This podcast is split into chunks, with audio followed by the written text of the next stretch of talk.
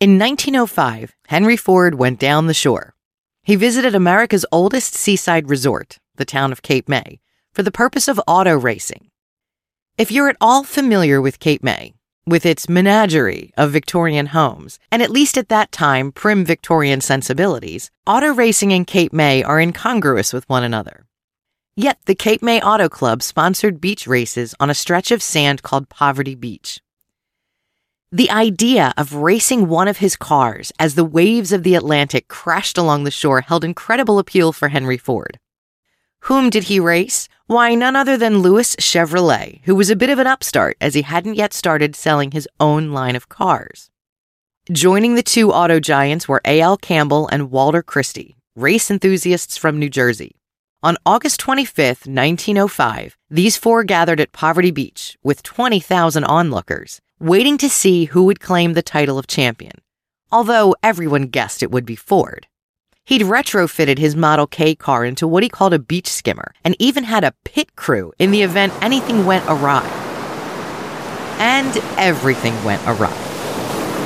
Ford's beach skimmer hit the skids when a rogue wave nearly swept it into the sea. This gave Louis Chevrolet, who drove a Fiat, an early lead but he too was a victim of the beach when he ran into a soft spot of sand and lost the headway he'd gained on Ford and the other racers. Although I've often heard this story told on the streets of Cape May with Chevrolet as the victor, he'd actually came in second. A.L. Campbell won the race that day.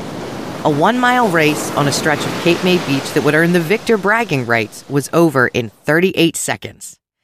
And Campbell sure did earn his bragging rights that day to say he beat automotive giant Henry Ford, well, that was a true claim to fame.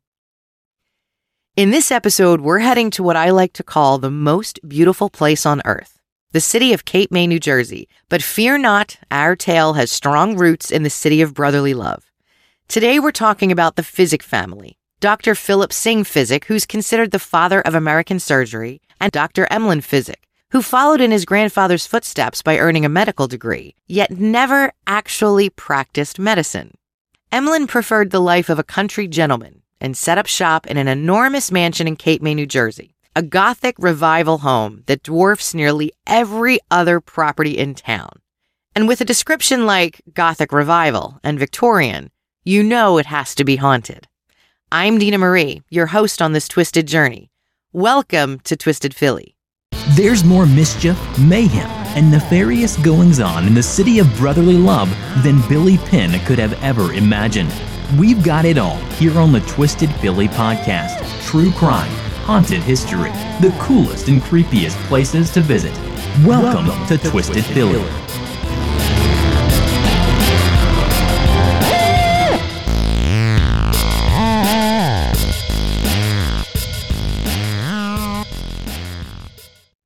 When this episode drops, I will be in the most beautiful place on earth.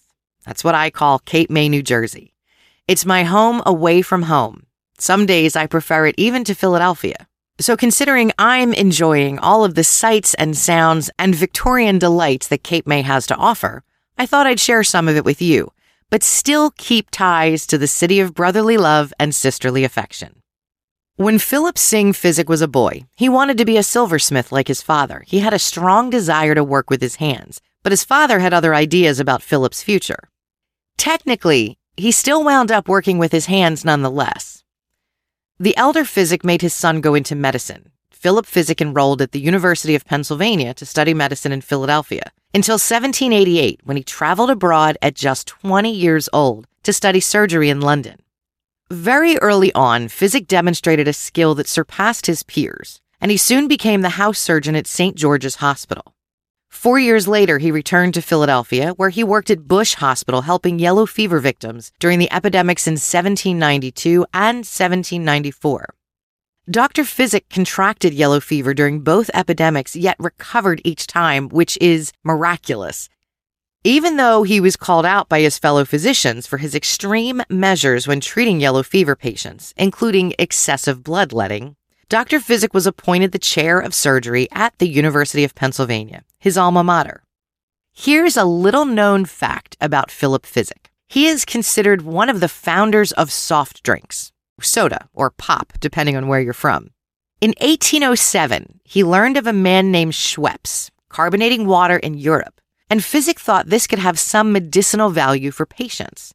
There's no indication in the history books regarding why he thought carbonated water may possess healing properties. And once he realized it had no medicinal value, it said he continued carbonating water and adding fruit juices for flavor, creating a Victorian version of LaCroix. In 1815, Dr. Physick legally separated from his wife, Elizabeth Emlen, with whom he had three children. First, a daughter named Susan, who died as a child, a son named Emlen, who was the father of Dr. Emlen Physick Jr., the one with ties to Cape May that we'll be talking about today, and his youngest child, Ellen Elizabeth. The separation meant Dr. Philip Physick had to separate from a very hefty dowry Elizabeth brought with her to the marriage 15 years earlier. As part of the separation, Elizabeth retained two properties she'd inherited through her dowry. Both tracts of land had multiple residences, so she was able to support her children and live off the rent earned from those buildings. She earned a little over $2,000 each year in rent, which you may think was quite a bit of money at the time. However, today, that's equal to about $28,000. Imagine supporting three children on an annual salary of less than 30 grand. Plus, it was just one fourth of what Physick earned as a surgeon. According to their deed of separation, dated September 7, 1815, Elizabeth was permitted to take her property by her husband's permission. Imagine that. She was allowed to retain property she owned because her husband allowed her to do so. Okay, I get it. It was 200 years ago. At the time, Philadelphia's Victorian rumor mill hinted the cause for Elizabeth and Philip's separation was her wandering eye. Apparently, she was in love with her husband's nephew, Dr. John Syng Dorsey, whose portrait hangs today in the medical school of the University of Pennsylvania. Looking at that portrait, well, you can see how Dorsey cut quite a dashing image. Dorsey was also a significant contributor to the medical community. In 1811, he performed the first successful aneurysm surgery and wrote the country's first surgery textbook. Yes, here in Philadelphia, we are obsessed with our firsts. Like his uncle, Dorsey held prominent positions at the University of Pennsylvania, including anatomy chair and he accomplished all this before he died at only 35 years old. Okay, let's skip ahead about 40 years. Philip Physick's son Emlen is married and now has a family of his own. His son Emlen Jr., born in Philadelphia in 1855. Although married might be too formal a term for Emlen Sr. and Frances Ralston, Emlen Jr.'s mother.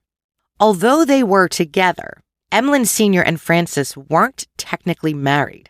His mother had to petition the courts in Philadelphia to have Emlen Jr. legitimized and given the name Physick.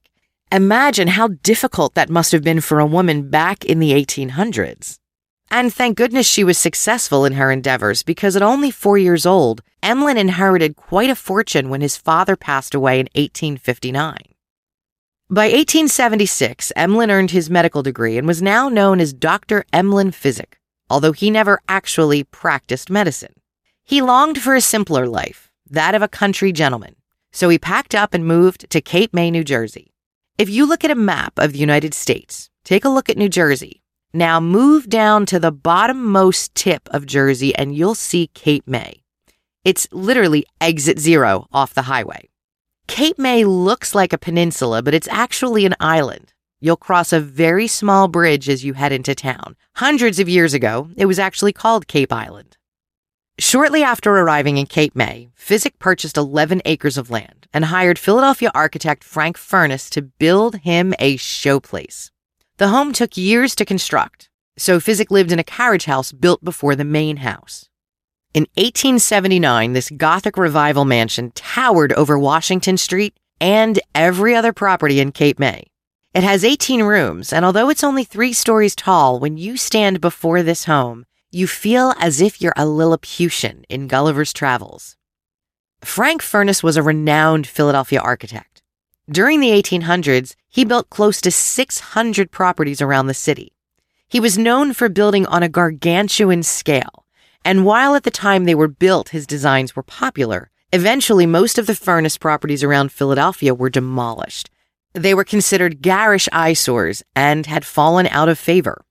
You can still see a few Furness designs in the city, including the Fisher Fine Arts Library at the University of Pennsylvania, the Pennsylvania Academy of Fine Arts, and the First Unitarian Church. There's also a Furness property in Fox Chase called the Knowlton Mansion, built in 1881, just a few years after the Physick Estate, and the two properties look very similar in their Gothic revival and stick style architecture. The Physick Estate looks as if part of the foundation or the interior structure is on the outside rather than hidden under miles of gingerbread like so many other homes of the time in Cape May. It features an enormous wraparound porch with large brackets that look like sticks. The Physick Estate has numerous dormers, like so many other Victorian properties around the city. The entire town is on the National Historic Registry. But the dormers at the Physick Estate are hooded, which adds to their scale and the enormity of the property.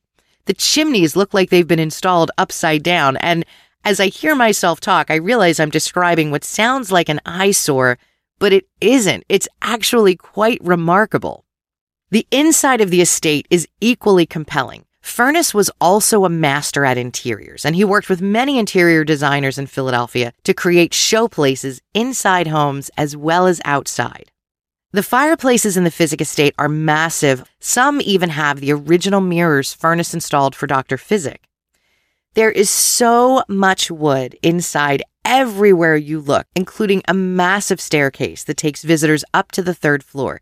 The ceilings are wood polished woods fill every room and hallway. Some of the furniture in the Physick estate is original to the property, although it's also been filled with other antiques of the time. Dr. Emlen Physick lived in his estate for nearly 40 years with his mother Frances and her maiden aunts Emily and Isabel Parmenter, although Aunt Isabel passed away in 1883, just a few years after they moved in. He farmed and raised livestock, he invested in real estate, and was the president of the Cape May SPCA, the Society for the Prevention of Cruelty to Animals. Animals were a passion of Physick's. Perhaps he should have trained in veterinary medicine instead. Maybe he would have actually worked. He loved dogs and had so many beautiful dogs living on the estate during his lifetime. Physick passed away at 58 in 1916, just one year after his mother Frances died, leaving the house to his Aunt Emily, who passed away in 1935. Emily left the home to her neighbor Frances Brooks, who cared for Emily before her death. Over the next 30 years, the Physick estate was allowed to falter. The property wasn't maintained, and eventually it was sold to developers who planned to demolish the estate and build houses. I remember driving past the Physick estate when I was very little, when my family was at the beach driving from one spot in Cape May to another. And to me, it was the big scary house. You could barely see the front porch because of weeds that grew in some places as tall as trees. It was ominous and looked like something from which even the Munsters might shy away. In the 70s, a group of Cape May residents who wanted to preserve the history of this estate and couldn't bear the idea of it being torn down formed an association called the Mid Atlantic Center for the Arts and Humanities, or MAC. MAC is an active organization to this day. They run tours of the properties and other parts of the island, celebrating Cape May's rich history. Mac convinced the city to buy the Physick estate, and the city then leased it to Mac. It is this group of people we have to thank for saving this piece of Philadelphia that sits grandly on Cape May soil. You can tour the house today, and I highly encourage you to take the tour. The property is absolutely incredible. The interior and exterior restorations are impeccable, including restored Victorian wallpaper. Outside are beautiful gardens and the carriage house where Emlen Physick first resided while the main house was under construction. What's an episode about history without a little haunting? Many of the Victorian properties in Cape May are considered to be haunted. There are haunted trolley tours and haunted walking tours all over the city. Cape May, New Jersey is at the southern tip of New Jersey and is known as America's original seaside resort. It also happens to be one of the most haunted spots in the country. Cape May has a lot of very rich history. Many of the buildings were destroyed in a great fire, first in 1869, then in 1878. So everything was sort of rebuilt. Quite a few haunts date in the late 1800s or early 1900s. When you experience something on the paranormal level, it's typically a feeling or a sensation you hear something, you, you feel something go by, you get something out of the corner of your eye. But when you do have that rare experience of seeing an apparition. It usually looks like a, a regular person sitting there, but you look, they're there, you look away, you look back, and then when they're not there, that's when you realize, wow, that what was that? Local author Craig McManus is the resident Cape May ghost expert. He's published three books about his experiences with hauntings in Cape May. And yes, the Physick Estate is rumored to be haunted, primarily by the ghost of Aunt Emily, although McManus claims he's witnessed multiple ghosts at the Physick Estate, including Emlen and his mother. Perhaps it's because she lived there longer than any other family member, and she lived there alone for quite some time. Aunt Emily is considered to be the most active spirit there. Some folks believe she stayed because she loved the home so well, and when she saw it begin to fall into disrepair, continued to stay on to watch over the house. Mac staff members claim they've had haunted experiences in the carriage house, where McManus believes a ghost of a servant or driver lives. It's the spirit of someone who perhaps worked there and spent a great deal of time at the carriage house during their life. I question that a bit because the carriage house is also where many of the MAC staff members for the Physick Estate work. It is a bustling hub. There's a cafe, there's a gift shop, it's where you buy your tickets, it's where you might use a restroom before you tour the main house. It doesn't seem like a very settled place for a ghost to call home. The house and property are also haunted by many of Physick's dogs. More often than not, their spirits are sensed outside, but occasionally someone will sense the spirit of a dog or two inside the estate. According to legend, Emlen's mother Frances never let the dogs in the house, but Aunt Emily was very fond of the dogs and she used to sneak them in. After Frances passed away, the dogs spent a great deal more time inside, including eating their meals in the kitchen.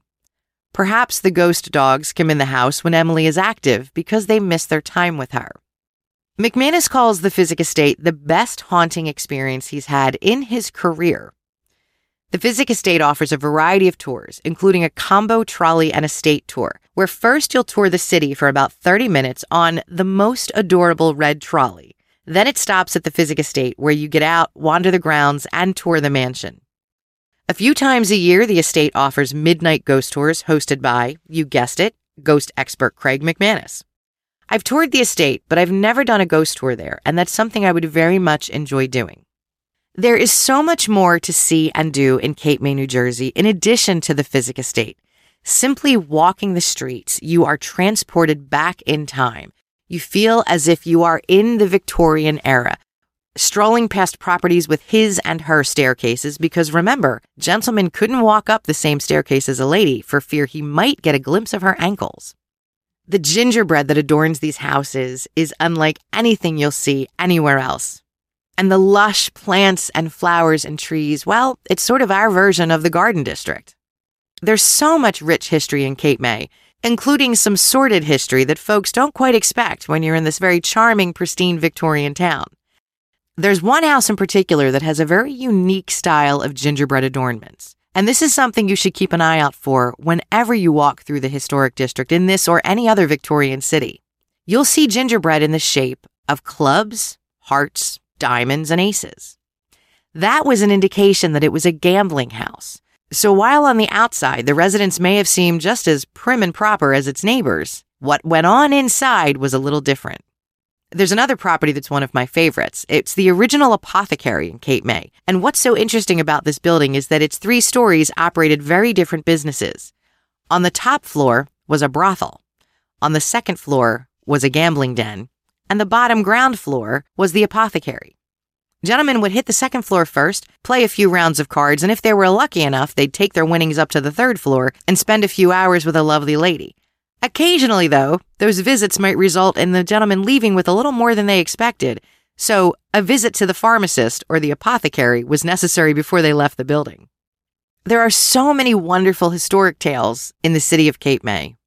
Cape May is unlike any other Jersey Shore destination. You truly do feel like you have been transported back in time. If you're the kind of beachgoer that loves big boardwalks and rides and all of the lights and sounds, well, then Cape May isn't for you. You could certainly hop back on the parkway, head up to Wildwood, that's just a few miles away, hit their boardwalk, which is crazy, and then come on back to Cape May for a little peace, a little quiet, and a lot of history.